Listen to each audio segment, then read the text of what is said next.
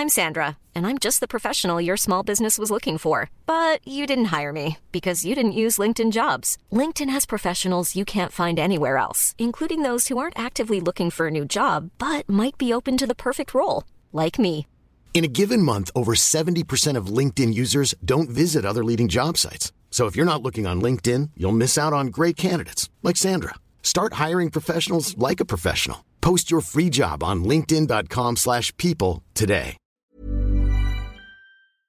So, Vic, do you think you might have ADHD? Well, listeners keep emailing me telling me that they think I do, so probably. Mind you, listeners also email us saying we talk too much about your mum's feet. So, what do they know? Yeah, fair enough. I honestly had no idea about the connection between overdrinking and ADHD until we started this podcast. About 40% of people that have had any sort of drinking issues also apparently have ADHD. Whenever we chat to ex drinkers, this comes up more than you'd believe. If you have ADHD or suspect you might, or just want to learn about this link, then we would encourage you to check out the I Have ADHD podcast. It's the place where adults with ADHD find research based information, validation, and tons of support. This is the best way to feel less alone and hear some of the answers to the questions you've been sitting with for too long. You'll hear detailed descriptions of what it means to have ADHD and enjoy interviews with the foremost experts in the industry so that you don't have to read those ADHD books that are collecting dust on your shelf. Yeah. Listen to the I Have ADHD podcast and learn how ADHD affects every aspect of your life, from the boardroom to the bedroom. In the podcast, you'll also hear about their ADHD coaching program, which is called Focused. Focused is made up of three pillars courses, coaching, and community. It is designed to help you build your own self improvement program and is perfect for the ADHD brain. And you can get $50 off the course just by using the code SOBER, S O B E R. So if you're tired of feeling stuck and don't know where to start, listen to the I Have ADHD podcast. The kettle's boiled, Vic. Great. Perfect timing. Just a dash of milk for me, please, mate. Here you go. Shall we get started then?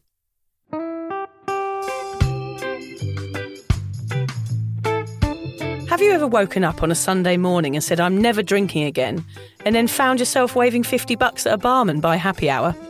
Are you wondering why everyone else can stop at one while you head to a dodgy after party with a weird bloke called Disco Dave? If so, it might be time to take a deeper look at your relationship with your reliable social crutch, alcohol.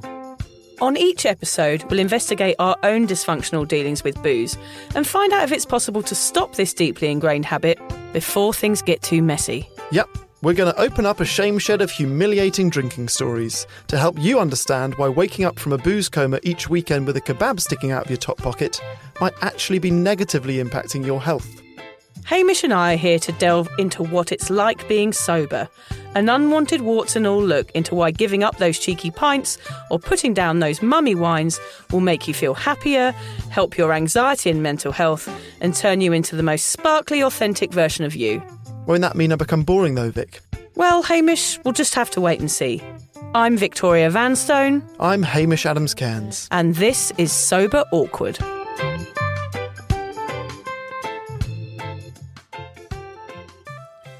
Yeah, so how was it, Hamish? You were staying at my house. Were you rifling through my underwear drawer? Yeah, I spent most of my time in your underwear drawer. That was that's what you expect from house sitters. No, it was funny, you know. It was it was. You live about fifteen minutes from my house, Yes. and I would say not only did it feel like like a genuine holiday, um, except that you could still go to the gym that we go to and we could Yeah. shop at the same supermarket, um, but it's also changed our life. And I'll let you decide whether or not it's for the better or for the Weird. worst. Because it felt you like were- a holiday because you have a swimming pool. Yes. So we're sitting by the swimming pool. Nice. We read books. Um, you know, you're not in your own home, so you're not worried about doing the washing or the, you know, you've got to iron those things, whatever it is. You sort of are able to switch off. But because you've got such good books, Liz and I both read a lot. And now, since leaving your house, we don't watch TV before going to bed. We read books, which I think is good because I've wanted to do that for a while and it makes it sound intellectual and in- interesting. Yes. But it also has aged us. Yeah. Like, she turned to me the other day in bed and was like, like is, is this now? Are we now that age where we just read books and then give each other a kiss on the cheek and go to bed? I think you need to worry, Hamish, when you get to the stage where I'm at, was when you're doing a crossword in bed at night. Oh yeah, Yeah, which is I I do enjoy doing a crossword before I go to sleep. So yeah, that's a kind of different level, isn't it? Is that a, is that a step down from reading books? Yeah, step down. Do you have your own sides of the bed? Yeah. So which side did you sleep on at my house? Um. So I was on the I was the door side at yours. Oh, you all sleep on my side. and I was what my oh, on the, oh on the other side of mine actually. You have a dog. It's the most confident dog in the world. I know Sandy relatively well. We come to your house every week.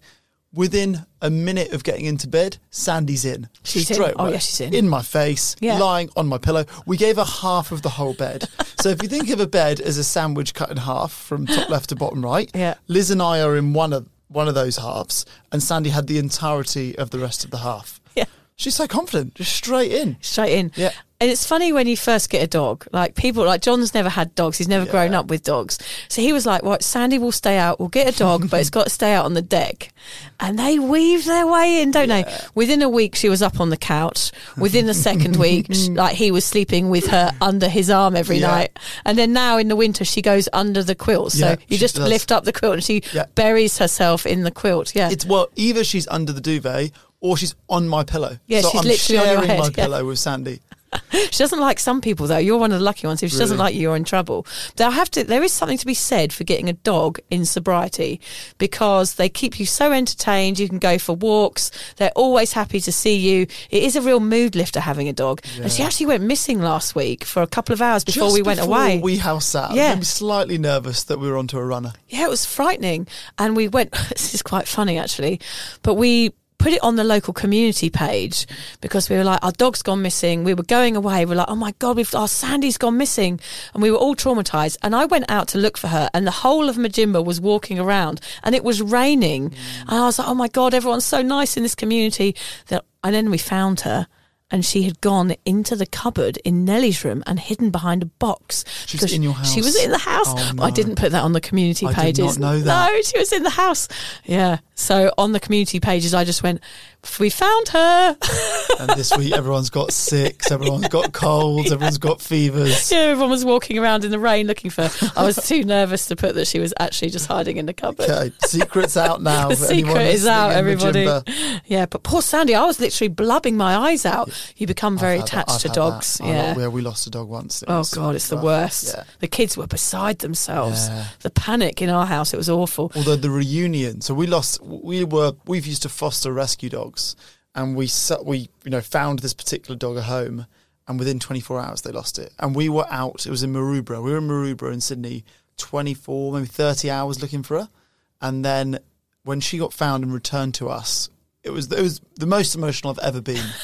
You know, you know when you cry in front of a child and they don't know what, how to react because Yeah. you're an adult, you're not meant dog- to cry. what's the dog doing This that? child gave me this this dog, and I I was on the floor, and Liz was on the floor, and the owners were on. It was the, uh, way more dramatic than having a child, way more emotional than having Isn't a baby. funny? Yeah, yeah. You don't realise. Like, well, I didn't realise how attached I was to her until she went missing the other week. Like, we were absolutely traumatised Yeah. by it.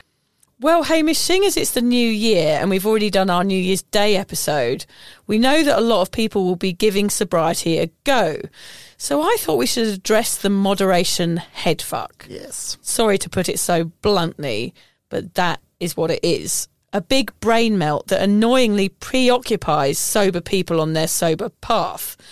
Now, we heard how William Porter deals with cravings, which can come into play here a little bit. But today we want to focus on why attempting to moderate will give you a massive cranium ache and drive you round the bend, and why being fully sober wins the race every time, freeing you from alcohol's slightly sweaty palmed, firm grip. Yeah, I remember you and Lucy doing an episode called The Moderation Pixie, and you describing attempting moderation like you have a naughty pixie on your shoulder telling you to rebel and not be so boring. I like to think of my moderation pixie as a little Craig David, singing tempting sweet nothings into my ear. Yes. Yes. Yes, he's a pesky little fucker, that No, pixie. he's not, Yeah, no. that little Craig David Craig- pixie. not the I mean, that's David like my biggest fear is having a Craig David Tiny pixie Craig on my David on your shoulder. Monday, Tuesday. What's that song? Seven Monday, days. Tuesday, One of his best. Yeah, I wouldn't want that telling me to have one more or everything in moderation. Those little things are always hoodwinking you to get you thinking about drinking.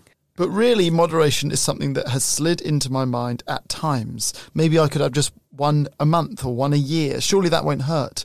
But the longer I do this podcast, Vic, I'm forced against my will to listen to you drone on endlessly about the dangers of booze and mind bendingly brilliant sober life is. The more I understand why the moderation fantasy and that damn pixie are just there to keep us preoccupied with alcohol, to make us believe we want to drink, that we have to drink, that drinking is how we have fun that drinking is the be all and end all of life forever and beyond. Funnily enough, we had a bit of a chat about this on the way mm. here, didn't we? That's Yes. exactly what's come up. So Hamish has just read Sober Curious. What would be your reason to drink again, Hamish? Yeah, well, that's what I haven't figured out. So she talks about the difference between sober curious and sober sober. She talks Yeah. about alcohol's not the problem; it's the way we as humans use alcohol that is the problem, which is Yeah. mainly drinking to excess. I think this is where we differ a little bit Yeah. here because you are not the problem drinker. You are the what we call the normal Mm-hmm. drinker, and I would class myself as a problem drinker. Whereas one is an option for me. Yeah. So I know that having one leads to two, and two leads to three, and three leads to whatever. So I could never achieve that, and I've tried in my life. I've tried moderation, so I knew I know I can't achieve that. So it's really shaky ground that that that sort of angle that perspective on sobriety of perhaps having one occasionally it's not possible for most mm. people who have a drink problem. And i think that's often where the normal drinker like you may feel like it's okay to go back to drinking but will probably find yourself not able to do it either Yeah, i'd yeah. be interested to see Well, like Ruby, she, like Ruby, she went she wrote a book on it. and Yes, she's exactly. Now, sober, Now she's sober, sober. So there's got to be some benefits. You're not going to be reaping the full benefits of sobriety if you're still having one or two, because you don't get to experience the changes or the mental changes or the self love and all those other things. We are going to talk a bit more about that in a minute, but it's just interesting that we had that chat about that book today on the way here, and it's a very similar I topic, can isn't see it? it happening to me. Same, same, same thing and then getting back into the Yeah. Same habits and then you're back at square one. So i don't know it's it's really shaky ground for a lot of people that mm-hmm. one. 100%. yeah and i definitely think that pixie is out to get you. Well you'll be pleased to hear that today we're fighting back against the pixies hamish. We want the listener to go away comprehending why one will hurt and why bidding farewell to booze 100% for good is the only way to benefit from all the incredible gifts that sober has to give. So today we're here to challenge the saying "everything in moderation." Yes, Hamish, it's worth a shot. Get it? Oh yeah, Yeah. that's not your best. No, it's not my best, is it? Let's start, which says a lot about your best. You you set a high standard, thank you, thank and that you. was not your highest. Oh, Let's it. start by going over our pitiful attempts at moderation. Come on, Vic, tell me you could stop at one and stick to orange juice on a night out. You know that has never ever happened. I wasn't holding my breath. I don't think I have once achieved moderation Mm-hmm. in my whole life.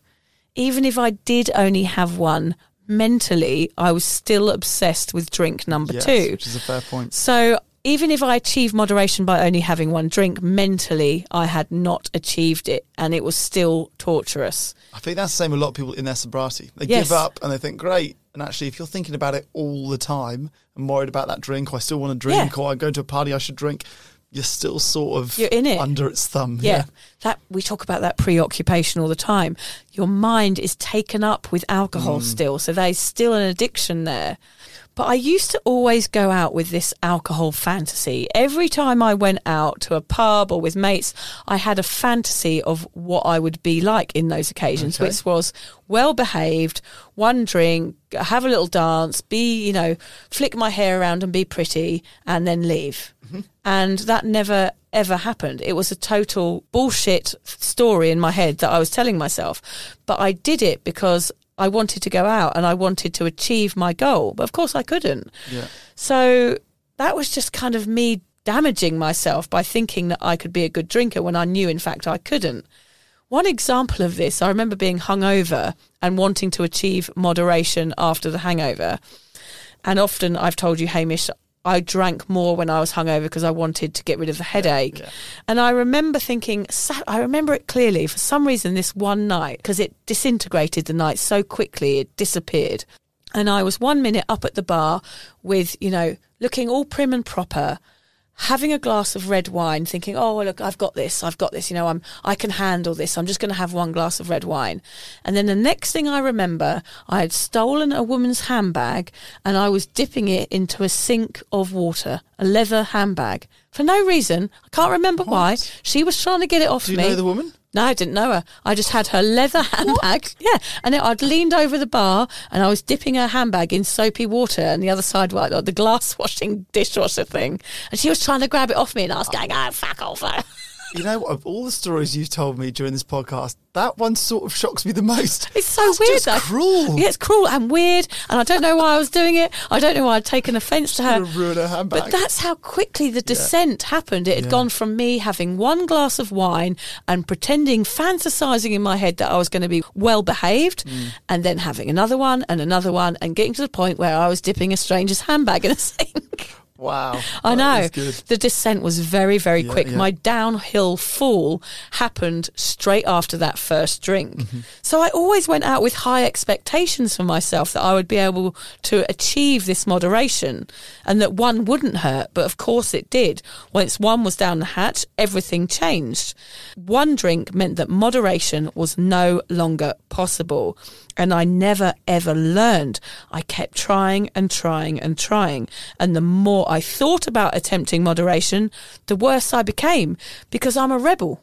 I was a mm-hmm. rebel with my drinking.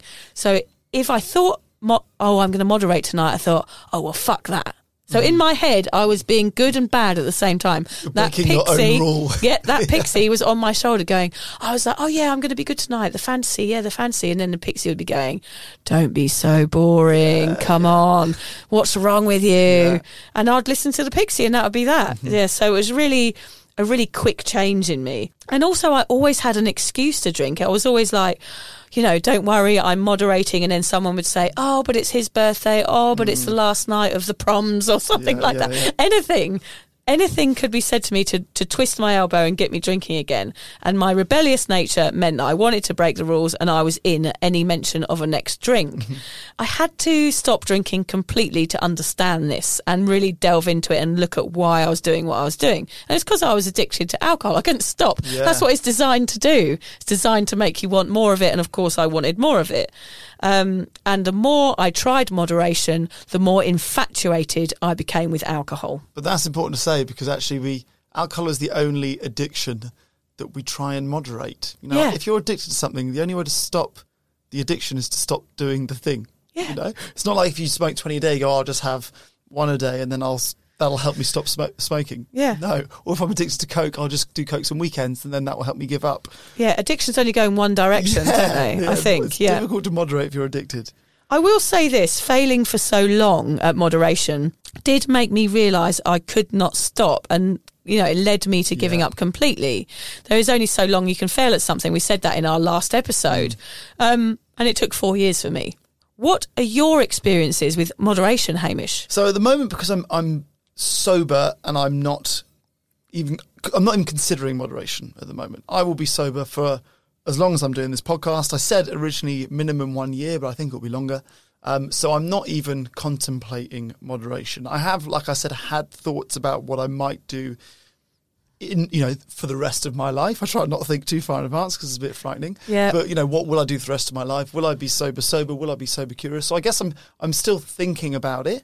And like I say, you know, would it just be at an event where the booze is the thing? You know, what other ways could I do it? Will I just have a glass of champagne at a wedding? I've thought maybe I'll do one glass at the beginning and then that's me done. I've had thoughts of that, or only drink with someone who's passionate about drinking. So you know, someone's like, "Oh, this bottle's a million years old. Let me tell you all about it," and then have a glass with me. Do you- I thought I've thought that. Do you think if you were at a wedding Mm. and somebody handed you one glass of champagne and you drank it, do you think you could say no to a second think one? I could now. So this is an interesting point because I think actually what moderation is about. When you say moderation, what I hear is self control. Yeah. And I think my self control through, and I've only been sober for a few months now, my self control is much better now. And I'll give you two examples Okay. of that happened this week of my good self control. Holding toilet in. Okay. yes, no longer peeing in the corner of my bedroom, even when I really need to go.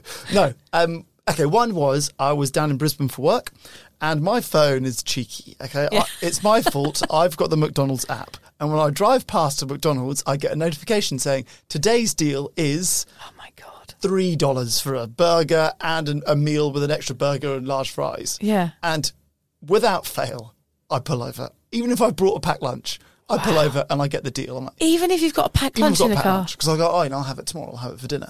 Um, this week, okay, I pulled over. Yeah. I walked up to the front door of McDonald's. My hand was on the handle, and I turned back, got back in my car, and drove away. So Uh, that I had it in me finally to beat that temptation. The second one was at your house, your party recently. Okay, so inevitably, when you go to a friend's for party and there's food, Yeah. you don't eat as much food as you need to to be full. It's all there, and I'm sure at the end of your party there was still loads of food left over Yeah. because you're in conversation. You want to leave a conversation and all that. Um, and I, before I left yours, I went to the bathroom, and then I came back walking through your kitchen. Big box of Lindt balls Yeah. on your kitchen table. The lid was on.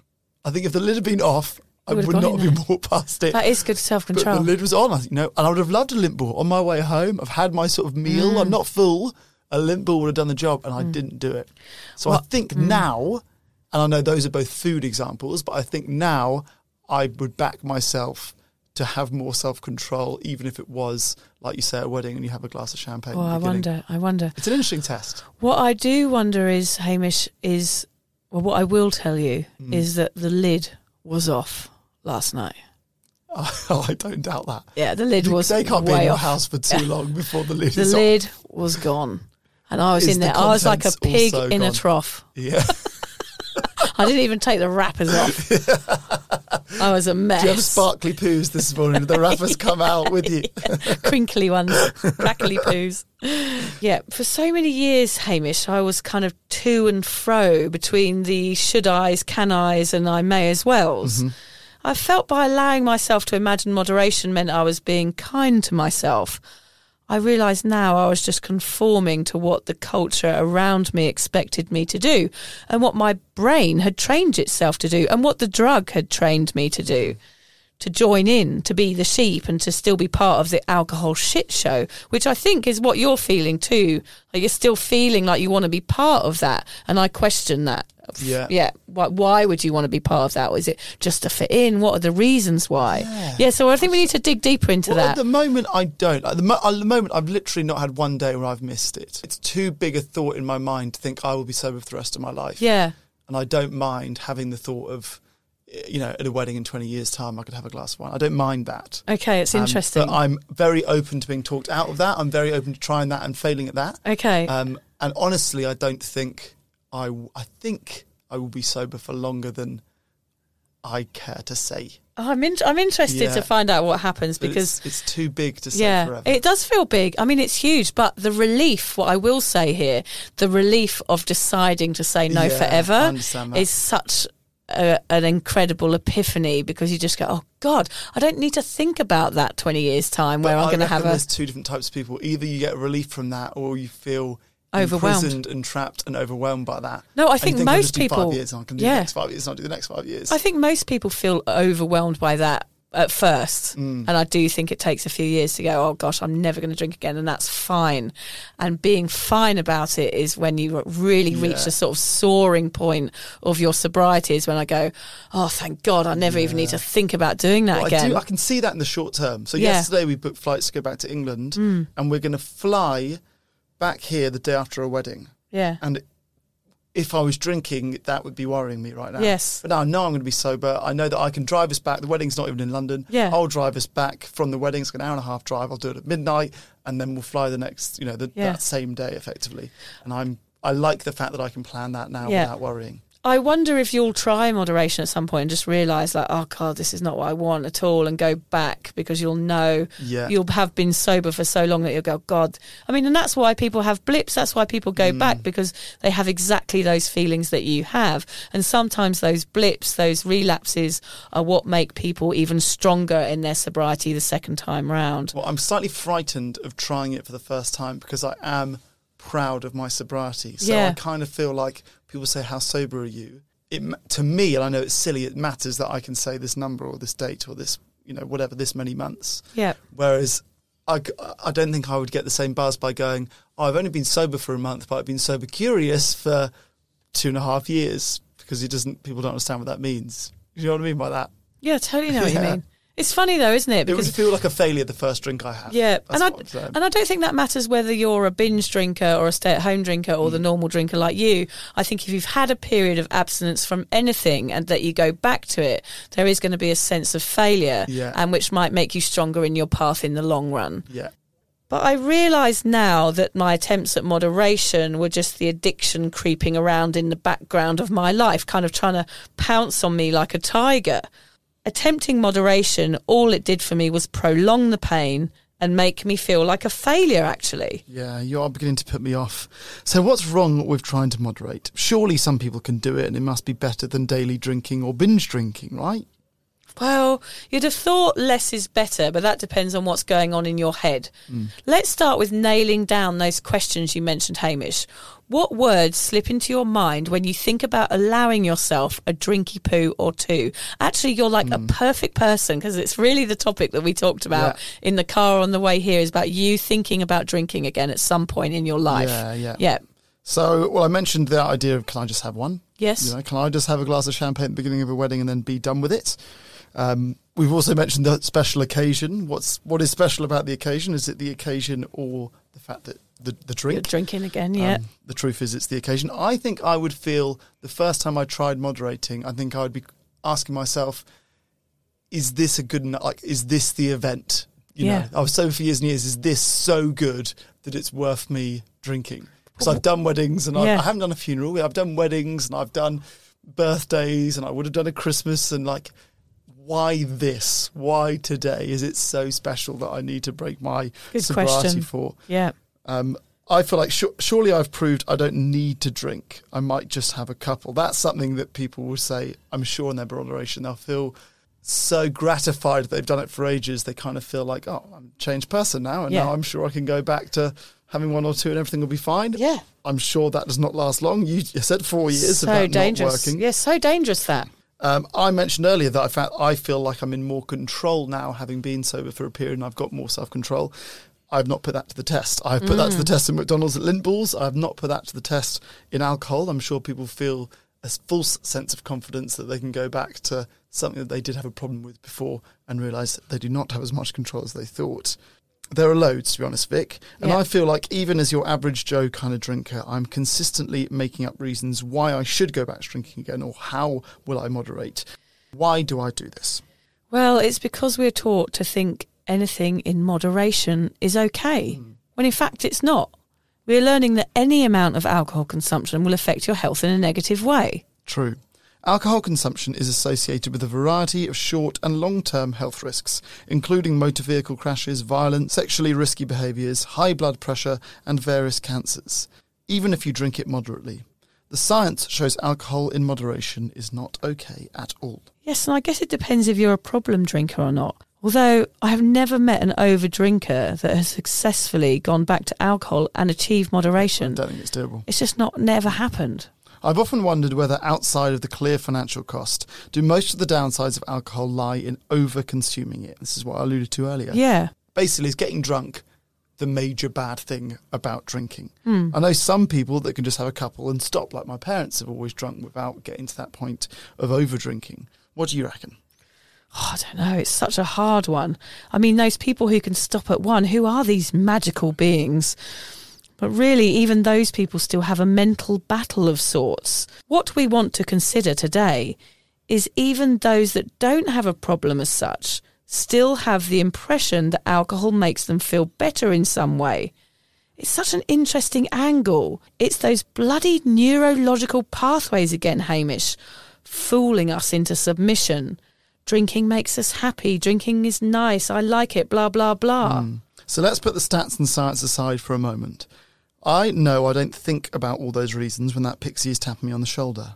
Let's look at why newly sober people and long time problem drinkers might think having a few will be okay. I guess it's because you still want to feel like part of something. Yeah. I mean, that would be why you would. That's what you're saying. You do it. You do it to feel like part of that event because that's the big event. Partly, although I now do feel like I'm part of something, which is the sober mm. movement, which is. Much equally- cooler, Hamish, Yeah, much it is, cooler. isn't it? I, I, I do, and I, I like the fact that most people aren't doing it. Yeah, and you have to be strong and you have to be fierce to be sober and you have to like walk the walk and talk the talk. Yeah. So it is a strong thing to do. But I do understand why people want to be want to want to blend in and be part of a bigger group. You know. Yeah, yeah. If you would like to support the Sober Awkward podcast, we're excited to announce that we've joined Patreon. Patreon is a membership platform which allows you to give back for the content you love. By buying Sober Awkward a cuppa once a month, we can keep the giggles coming and continue sharing our sobriety message. By joining Patreon, you get access to Sober Awkward merch, extra content, special promos, and loads more. Just find the link in the show notes or head to patreon.com and search for Sober Awkward. And together we can learn how to feel the awkward and do it anyway. Um, people also feel like being sober is boring, so might dip a toe in the moderation world to avoid that. Yeah, it's all about that acceptance again, isn't it? Mm. They want to prove that they can achieve it as well. If you can't achieve moderation, perhaps it means you're an alcoholic, right? Yeah. Convince themselves they can do it. It's like a personal challenge. Yes, I can. f- I can imagine you feeling a bit like that. Like you feel like, come on, I can do this till the end. It's funny, isn't it? I mean, I found out moderation management when doing this research is actually a thing. Some rehabs offer it as a path to recovery, trying to teach people to be responsible about drinking. But does this really solve anything? That was my question about it. Um, the mental anguish will still reside if you're still thinking about how many to have. I really believe the psychological battle will remain if you're trying to moderate. The addiction is talking. That's the pixie, and you are trained to listen to it. Yep, that's the drug doing its druggy druggy thing, isn't it? Messing with your sentence. Put that on mind. a t-shirt. It's the drug doing the druggy druggies. Vicky Vanstone, writer, yeah, professional writer. professional writer. Come and read the drug my doing the druggy things. I must say, actually, I've got my um, my lovely editor of my book, Gina, is visiting me at Mm-hmm. the moment, and we were laughing because she's quite straight laced, Gina, but she's kind of got to know me from reading my book over and over and over Yeah, again. yeah. And there was one line in it. I was laughing about this today over coffee with her. There's one line in it where I said, "My past faded away like an avocado stain on a baby's jumpsuit," or something like that. Lovely. And she she sent me an email and said, "I'm not sure about that line, Victoria. Wouldn't it be better if you put it faded away like a turd in the rain?" I was like, "Yes, is it would be so much better." She totally gets me now, Yeah. and she absolutely knows how I how I think. So yeah, it changed. That line is now in there. And then she sent me a text message afterwards said, "That's a turd trifecta." so I had three mentions of turds in the books, just so you know. That's the sort Spoiler of level. Yeah, spoiler alert. That's the level of quality I'm going for here. That's that's how much through the book we'll, we'll describe. Yeah, that's enough. What chapter you on? No, no, no. I'm two turds in. I've got one left. There's one turd to go. yeah. When you are trying to attempt moderation, you feel like you can achieve the impossible and that you can carry on being a drinker and you're getting the best of both worlds. I mean, that's kind of uh, the trick it plays on That's you, the isn't lie it? you that's the yourself. lie, yeah. You don't want to be noticed as a non-drinker. That plays again into just fitting in and being part of the crowd. Wanting to avoid any kind of withdrawal. So yeah, as soon as sobriety gets tough, you think maybe moderating will ease those pains. Yeah, definitely. Booze is designed to make you want more. It's an addictive drug, which means to fight against having another, once one is down that hatch, is virtually impossible. There's a lot of shame involved at failing at moderation. You feel rubbish about yourself because you want to be a normal drinker, so you keep at it, keep trying and promising to do better. But don't blame yourself. It's booze doing what booze is meant to do, and it's nothing to do with the pixies. It's all to do with the reward centre in your brain. Alcohol increases the release of dopamine in your brain's reward center. The reward center is the same combination of brain areas that are affected by virtually all pleasurable activities, including everything from hanging out with friends, going on vacation, getting a big bonus at work, ingesting drugs like cocaine or crystal meth, and drinking alcohol. By jacking up dopamine levels in your brain, alcohol tricks you into thinking that it's actually making you feel great, or maybe just better, if you're drinking to get over something emotionally difficult. The effect is that you keep drinking to get more dopamine release, but at the same time, you're altering other brain chemicals that are enhancing feelings of depression. In other words, all you're trying to do is get more happy. So who wouldn't want that? Yeah, that is what we are trained to do as humans: is to repeat things that make us feel good or make bad things feel less bad. Yes. um, which alcohol does for a very short amount of time, and then it gets awful. So true. So we're up against a whole species, like hundreds of years of us developing, thousands of years of us developing. That's what we're up against here. yeah.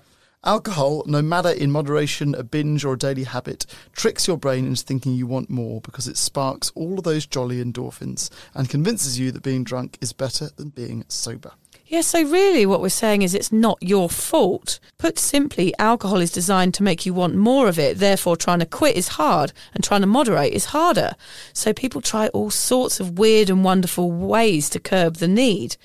What techniques have you tried when trying to slow down your drinking, Hamish? Okay, so I've tried some of the classics, which are only drinking at weekends, only drinking beer, cutting out wine and spirits, Yep. thinking that maybe that's okay or better somehow. That's a classic, that one. oh, I'm only isn't it? drinking beer. Yeah. It's like, I'm better than you. I'm only drinking beer tonight. And the truth is, is beer is pretty much the only one that I liked Yeah. anyway. So it Yeah. wasn't a huge sacrifice for me to whittle down the rest. Yeah. Um, and, and yeah, another one I did is I'd only buy more expensive drinks. So I started drinking IPAs or microbrewery beers rather than Foster's. Hipster beers. Yeah, and I think maybe that would be the way to do it. Um, also, you can tell yourself this lie that if it's good quality alcohol, you don't get hungover. Yeah, bullshit. It is bullshit. You Yeah. get hungover from all of them. You've still got to process the alcohol. I remember William Porter telling us about that. You've still got to process it. It doesn't matter. And also, I used to try drinking German beers because all German beers don't have preservatives in them. So I'd be like, oh, I'm drinking preservative free beer tonight. Mm-hmm. Yeah. Like I was superior or something. Or do you ever put those drops in your wine? no, what was that? Yeah, I that is a preservative thing. I've seen people do it before. I've tried it a few times, but I've never bought it. So they kind of look like eye drops. Yeah. And you put them into your, I think it's wine specifically before drinking it, and it's meant to take away the preservatives. Yeah. Therefore, you don't get hungover. Not true. It's No, not I true. don't think it works. No, I don't think it Um, works either. then this one's interesting. So I would, for a bit, say, right, I'm not drinking at home anymore. okay, yeah. Because home drinking is a problem. You know, Yeah. Home drinking's a problem, so I won't drink at home. And then that wouldn't work. And they go, okay, I'm not, I'm only drinking at home. Because if I'm drinking not at home, then I'm at a party or at a club or I'm at a pub and it's expensive, but drinking at home is cheap. So I'm only drinking at home. Anyway, neither of those work. the drinking is the issue, not the location, is what I've Yeah. found out. I mean, I could string up like some fairy lights and sit on a pile of mud and make that my drinking location. Yeah. So it's not about that because it didn't matter. It was just like I would move location. It didn't make any difference to my yeah, drinking yeah. habits. It was Okay. just an excuse to drink somewhere else. What other moderation tricks do you try? Smaller wine glasses was one of my favourites. Okay. So I'd just end up drinking like out of a sh- you know, those tiny sherry Yeah, yeah. glasses, but I'd do it like a shot. So I'd just be drinking more. So you still be drinking a bottle, Yeah, just, just- have a small glass Yeah, rather than- just- yeah, just be just like- had 19 glasses instead of four. it did not work at all. And eventually I found a glass. I'd say, right, I'm having one glass of wine tonight. Yeah. But then I found glasses the size of fish bowls. So I could literally pour a whole bottle of wine into one glass. It's a popular meme, that, isn't it? You always see Yeah. people doing that. It's my brain, me telling my brain, like, you're only having one glass. It doesn't matter that it's a whole bottle in one glass. It's still only one glass. I'm interested to see your, your drinks cabinet. See, you've got tiny, tiny, tiny glasses when you're trying to moderate, then you've got fishbowl glasses from when you gave There's in. There's nothing in between. Yeah, nice. The other thing I tried was lining my stomach. What I did was I ate loads of chips, hot chips, before going out because I thought that would make me feel sick if I drank Oh. loads. So I thought if I drank lo- ate loads of greasy food before going out, it would fill me up and I wouldn't drink as much. So it was a form of trying moderation. Okay, that is wild. What is, is your it? brain telling yourself You scare, you make me feel bad about myself because I think these things are like half normal. you think that's genius, huh? Here we go. I was like, yeah, it's bloody Chips genius, mate. Chips and gravy before you go out. I think I had a mate used to drink milk before going out. I don't know if that was the, I don't know if that was thinking I'll be full, or if he thought that milk undid hangovers. Well, I did milk afterwards you? when I was Oh, yeah, hungover. we Yeah, talked about that. Yeah, Milk yeah. I, I used to do milk, but what happened was because I was rubbish at moderation because when I had one down the hatch, I was out for the night. Yeah. I would then puke up Chips and and start again chips and gravy. Yeah, chips and mash it was I afterwards. can, you know, I could never do that. I, I have never successfully. Successful is not the right word, but like thrown up during the night and then carried on drinking. Oh, I every time I the throw up, that was curtains for me. Oh, I would have called you a total lightweight for not doing that. Yeah, I would I know. literally be going like, Hamish, go and puke up. You'll be fine in a minute, and then come and have another drink. you feel much better than coming out. I thought that was normal Yeah. to tell people to go and puke up. wild, What is wrong with me? Oh my god! And I thought I wasn't alcoholic. Listen to me. the other thing I did was keep it neat. Now this sounds odd. Okay. Oh gosh, this is. I always make expose myself, don't I? Too much. Um, I thought that not adding soda to vodka would be a good idea because then at least I'd be getting more drunk and would drink less, but I'd be drunker and there'd be less volume. So I thought, well, that is drinking less because there's not as much oh, volume. So I'd just drink. You cut out the mixers. I'd cut out the mixers. So volume wise, you are drinking less, but alcohol wise, Yeah. exactly the same. it amount. looked like moderation to me. Interesting logic. I did the same as you as well. I got the good stuff, so I bought expensive wines, Yeah. trying quality over quantity. Never worked. Yeah. Just made it more expensive. I took breaks, water between wines, paused before ordering a bottle after Mm-hmm. having one glass. Like it was literally like five seconds. Oh, shall I have another one? yes, I'm getting the bottle. Um, it was more of a show that to hide the fact that I couldn't stop once I started. So I felt like if I went out and pretended to my friends, oh yeah, look, I'm trying moderation at the moment, at least it looked like I was trying. Yeah. Yeah, bad, never worked. I did the old only on Fridays, only on birthdays. Last time I tried moderation was at a mate's birthday. I remember it clearly. I had to be home early because I was working at the market the next day. So I always mm. tried to moderate if I was working. Yeah. I had to be up at like five o'clock to do the markets. And I promised to only stay for one and had a posh bottle of wine. That went down. The next thing I remember, I was snorting coke off a bog lid. Like that is my attempt at moderation Yeah. right there. That is awful, isn't it? With a stranger. I remember it was a stranger. I didn't know who they were. I had lipstick all over my face and I looked in the mirror. That is how moderation went for me. that is- I'm going to do well. Now I'm snorting coke off a bog lid with a stranger. Oh God. yeah, it's terrible. Oh, Hearing all of those and mine as well. Moderating is a lot more work than not drinking, isn't it? It's just so many rules that Yeah. you try and create to justify it. Yeah. Actually, just not doing it, is Yeah. is a lot easier. I remember Lucy used to drink eat salmon on a Friday because she thought that would help her feel more full. There's all these other old things like what old wives' tales, mm. like that you should do like eat meat on a Friday or have eggs before you go drinking or drink three pints of fizzy water. All of these things they never ever worked. Oh, there's all those pills that claim to be the hangover pill. Right. like, we've completely figured it out. It's like 10 quid, they sell it at an offie, and you go in there hungover, and then you buy this 10 quid pill, and then you don't have a hangover. I don't think any of them work. Nothing works. No. So, what is the problem with even trying moderation, Vic? Why will having a few lead you back into being obsessed with booze?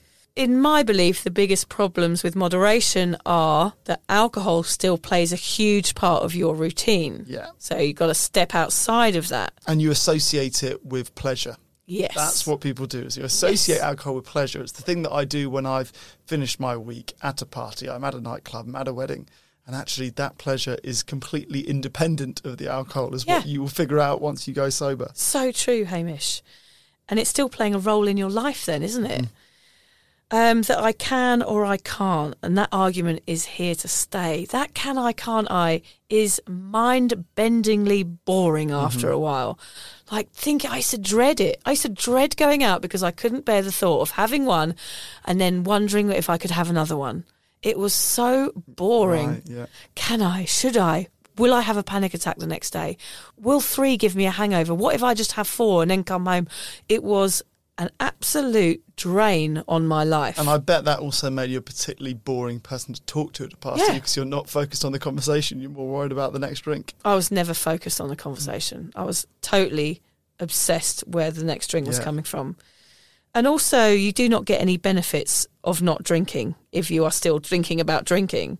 You won't grow if the drug. Just on that one. Yeah, go on. Um, in that book I just read, yeah. talks about although the alcohol may not be in your system for all that long once you've drunk, some of the chemicals are in your system for four days. Oh, really? So she Ruby was saying she you know, I think most people can relate that most people in the world I would say have a drink at least every 4 days. So the chemical component of alcohol has probably been in most people's systems since they were like 16, 17. Hmm.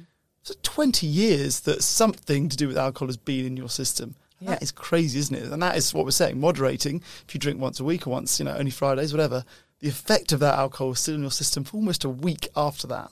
I will recommend that podcast again. I know we've mentioned it on here before, but listen to the Huberman Lab podcast on alcohol. It was out a couple of months ago and it talks about just that. In that podcast, he is not talking about problem drinking. He is talking about someone who has one drink a week or two drink Right. a week. Okay. And the effect that that has on your anxiety and your health throughout your life. And it is incredible how uh, uh, you would call that moderating, I guess. Absolutely. And how moderating alcohol is affecting your body. And the- all the things listen. it causes. Yeah, it is absolutely brilliant. And it is quite shocking. Also, you won't grow if the drug is in your system. Mm-hmm. You don't develop mentally. Like, for example, Hamish, when I gave up drinking, I started writing. I didn't even know I could write. Mm. And now, you know, I, I can write. And that's what it does. It stunts you and it stops your brain from working. And only when you stop do you realise that you haven't been functioning properly as a human. And you won't heal from all your past traumas. That's a whole other thing. You have to face your emotions, of course, when you give up drinking. So therefore, there's so much to heal. And you'll eventually go back because you feel like a failure. Those feelings of not of attempting moderation and, and failing make you want to drink more, of course. And it is the slow path back to alcoholism. It doesn't solve any issues, it prolongs a problem, and you don't get to find out who you are without alcohol, which is what this is all about. Moderation is not as rebellious as giving up completely. Yes, I was going to say this. You you give up some of the smugness. yeah. That's what I would be afraid of. Yeah. That's I uh, would never be impressed with someone if they said they was moderating alcohol. Yeah. Where someone says sober, I'm like, good True. on you. Yeah, yeah. I drink once a week. Yeah, Cool, so man. what? Yeah, Yeah. Not interested. Yeah, there is definite strength in total abstinence. That's where the self love grows. So don't miss out on that, people. So I know we've discussed it a little bit, Hamish, but what do you think about your future of drinking? What do you think your habits will be? I imagine as the normal drinker, you're thinking about moderation when you reach your one year. Is that right? That's what I was thinking. Honestly, that's what I said at the beginning of the episode. Yeah. And now that we've just talked through whatever it's been, Yeah.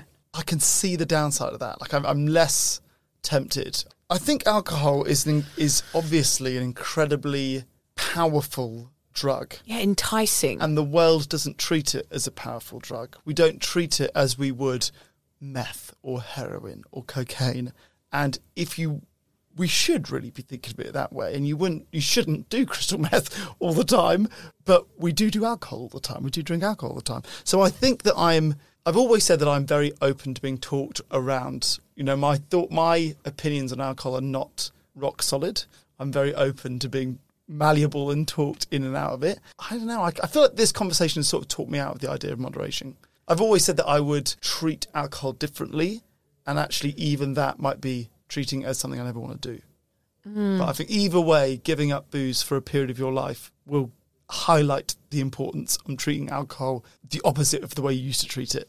Like it's Yeah. a powerful drug, and most people down pints of it all the time. Yeah. You shouldn't be doing that. Yeah, so it's funny, isn't it? Because like I keep saying to you the same thing, which is why would you? Yeah. Like after this conversation, it's like, well, you know how it feels Mm. to not do it. So the reasons, what would the reasons be? Yeah. The first thing that comes to my mind is sh- a shared experience with someone. Okay. So somebody going, let's meet up and go for a drink and have a chat. Yeah. And that's what comes to my mind. Although I know the logical, like having not drunk for a while, I'd be more than happy to meet up with you for a drink, but I'll just drink a different drink to what you're drinking and we'll still have that shared experience. Yeah, it's funny, isn't it? Um, who I think what I'm going to do, Hamish, is I'm just going to follow you around for the next 10 years, like Thanks. very, very closely, like like ghosting you, like, you know, when people walk like We're in getting your back to that location setting thing on my phone again, aren't we? I've got your location now. I'm just going to follow you around. And if you ever pick up a drink again, I'm going to like leap on it and Yeah. tear it out of your hands. Okay. Yeah. Okay, that just seems, that just so you know. fair, yeah. I'll tell your kids they're not going to see much of you for the next 10 years. Oh, what are you doing? Oh, just about following Hamish again. If you choose not to listen to that moderation pixie, you choose freedom. And freedom from alcohol forever. Yeah. Is that being kind to yourself drivel again, isn't it, Vic? It is. We love a bit of being We kind do. to yourself, drivel. you know, we love on this podcast to shower the listeners with lessons about self love. But I do get it. You choose your mental health and your physical health over the drug. You choose to live life to the fullest. I'm already new to the game, and already I can see why even a tipple would pop this sober bubble and trample all over the work I've done. Moderation could destroy this amazing, unexpected euphoria, the joy that sober life brings. does sound a bit preachy when I say it. It does sound a bit preachy. Sorry. You're reminding me of a cult leader Of I once slept with. Uh, anyway, for me, once I decided one would hurt, I felt a massive boulder lift from my chest. I remember my therapist, actually, Hamish, I remember her saying to me, it sounds a very simple sentence now, but she said, You don't have to drink, Vicky. Hmm. And I remember thinking, oh my God, it was an utter revelation. I was like, what? I don't have to drink. I don't have to force booze down my neck hmm. in social situations. She was like, no, you don't have to do it. And I just remember thinking, my God, this is incredible. It's wild that a stranger saying something as simple as that Yeah. can be the thing that unlocks it in you. Yeah, I just didn't know that I had an option. It was like I'd been freed from a prison cell. Imagining not having to put myself through the relentless rigmarole of deciding how much I was going to drink and when, and worrying about how full my glass was or what beer had the higher percentage in it, was absolutely incredible. I no longer had to consider booze. It was a fucking relief. Yeah. So that's what this podcast today is here to tell you. For most of us, not drinking at all is way better than moderation. You get to find out what life is all about. No more numbing out, no more obsessing over the next round, no more fake happy endorphins, only real ones pumping around. By stopping completely, it means alcohol is gone, a thing of the past, and all that is left over from that is time and all the wonderful ways you get to fill it in sobriety. Yep, if you decide to kick that pixie in the gonads and never again consider drinking, then you get to live a full, glorious life with nothing holding you back. You get to achieve the things you could never imagine. Since I quit trying to moderate and decided to clasp sobriety by the bollocks, I've begun this podcast, had another child, got a book deal, went on stage in front of hundreds of people and told my story. I live a life free from anxiety and dread, and I'm happier and more functional, and I don't feel like the odd one out. I feel like a bloody warrior. One will hurt for people like me because it means alcohol stays. Sobriety allows hope and growth, and moderation keeps you stuck in the tiring cycle. I quite like cycling though, Vic. Not that kind of cycling, Lance Hamish. Armstrong. No, no, no, no, no, no. The mind numbing addiction cycle that plagues this earth and is destroying mankind. Not the fucking Tour de Oh, France. right, sorry. Yeah, time for a quote, I think. I love this quote because it's Russell Brand and he is my hall pass. Is he? Yes. Rusty. Yeah. Who is your hall pass, Hamish? Not Craig David. No, no, no. Um, okay, I've got a few. Emily, Ah. Emily Ratajkowski, Yeah, she's gorgeous. newly single. Oh, yes. No, lot no. Of, lot of pressure on No, my no, relationship. she's not. Oh, you think? Well, she's going out with Pete Davidson. They went on a date. yeah, he's all over her. He's on a hot streak. Um, Yeah, he's on a hot streak. Mila Kunis. Oh, yeah, she's gorgeous. yeah, yeah. She's maybe one. And then Jennifer Aniston. And Liz says Jennifer Aniston is boring because it's like too obvious. Too 90s. Although, so yeah, but that's the whole point. Yeah. All three of them I know are fairly obvious. Although my one less obvious one, although Jennifer Aniston obviously famous for Friends, I did once have a sex dream about Courteney Cox, Hmm. um, and that changed her for me for a long time. I was never attracted to her, and I have been since. I do. One sexual dreams I do have are about Robbie Williams mostly. Yeah, Yeah. that's fair. A bit stuck in the 90s. That's okay. Yeah. With my sexual fantasies. What a sentence! But I also had a dream that I worked in a poo factory, so don't listen to me. Uh, but was it a '90s poo factory? It was. Yeah. It was analog. Analog. Oh, God, it's too good. You don't even know it. It's the best joke we've had all year. That's the best joke I've ever said. so you didn't even know. It was the best. Oh, God. End the episode. End the series. End of the series, like, that's it forever. Hamish just did a log joke without knowing it. An anal log. An anal log. In oh my god. factory. Oh god, it's so good. We're going to have to pause and have a moment of just respect for that joke, I think. oh, God. that's good. Right, do you want to read it? You read No, it. no, I can't. I'm laughing. Okay. you need only allow gentle hope to enter your heart. Exhale and allow hope and give yourself some time. This is the process of change, that requires a good deal of self compassion, which is neither stagnant nor permissive. We can just start by being a little kinder to ourselves and open up to the possibility that life doesn't have to be so bloody awful. I like it. I love that. That's from Russell Brand's book Recovery, which is brilliant. Life doesn't have to be bloody awful. Yeah. It's sort of like that you being told you don't have to drink. You don't have to drink. Yeah. It doesn't. And it was awful for me when she told me that line. Life Mm. was awful for me because every time I drank, no matter how hard I tried, I end up on a Sunday morning in bed with full blown panic attacks, thinking that I was going to die. So it was awful, and I did need to learn to be kinder to myself and understand that not drinking is a possibility for everybody. Any more anal log jokes for us before we go, Hamish? That is the greatest thing I've ever said, Uh, and I can't guarantee another one of those for the next twenty episodes. Yeah, mic dropped. Let's go. He's done his bit for the sober awkward community.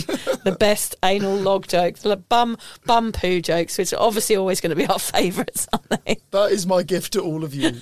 Tell your poo factory dream story. Follow it up with an analog thing. You're welcome. Done. Thanks for listening.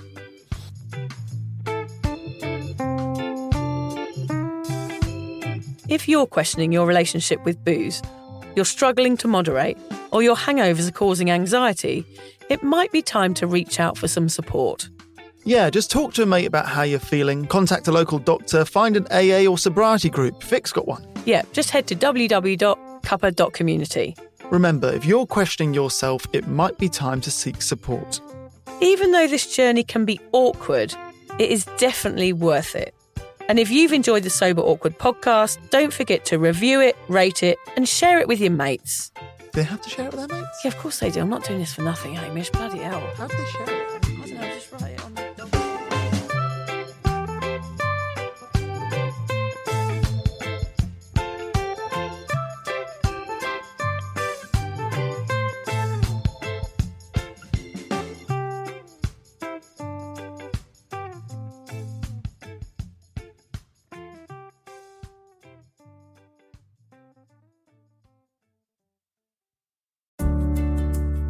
Hi there.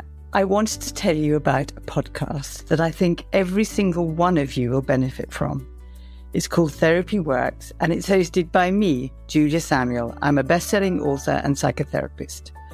I invite you into my therapy room where I speak to either a known or unknown guest. Topics range from the difficulties of divorce, a life changing illness, to the struggles of motherhood. Search Therapy Works now wherever you get your podcasts and subscribe to make sure you never miss an episode.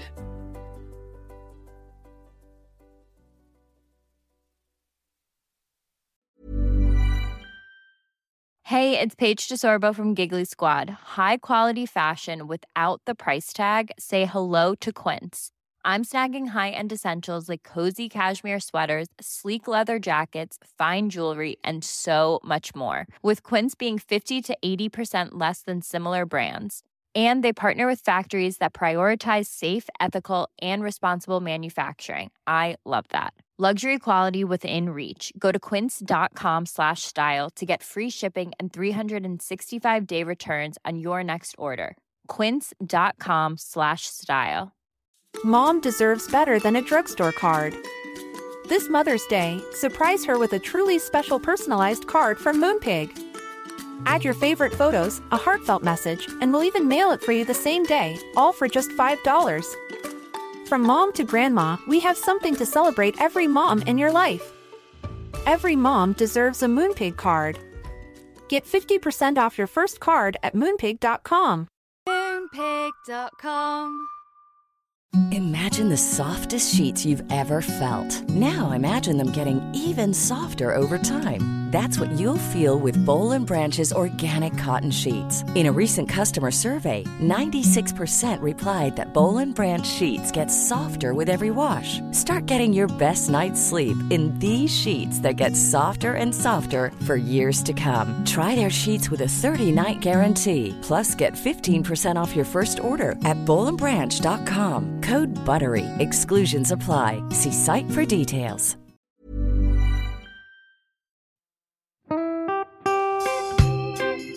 So, as you probably know, my comedy memoir, A Thousand Wasted Sundays, is officially out. All my magnificent fuck-uppery in one awkward hit. If you'd like to get your hands on a copy, it's now available from all good bookstores. We always say all good bookstores, don't we? Yeah. Are there are there bad No, bookstores? it's probably ones with moody, moody sellers. Oh yeah, really Yeah. depressed librarian folks. Yes, yes, okay, yeah, good, yeah. good. So there are probably some, but we're only storing it in the good ones. It's only made it into the goodies. You can also get it from all good online retailers. The print version and ebook are out now, and the audiobook will be available in March.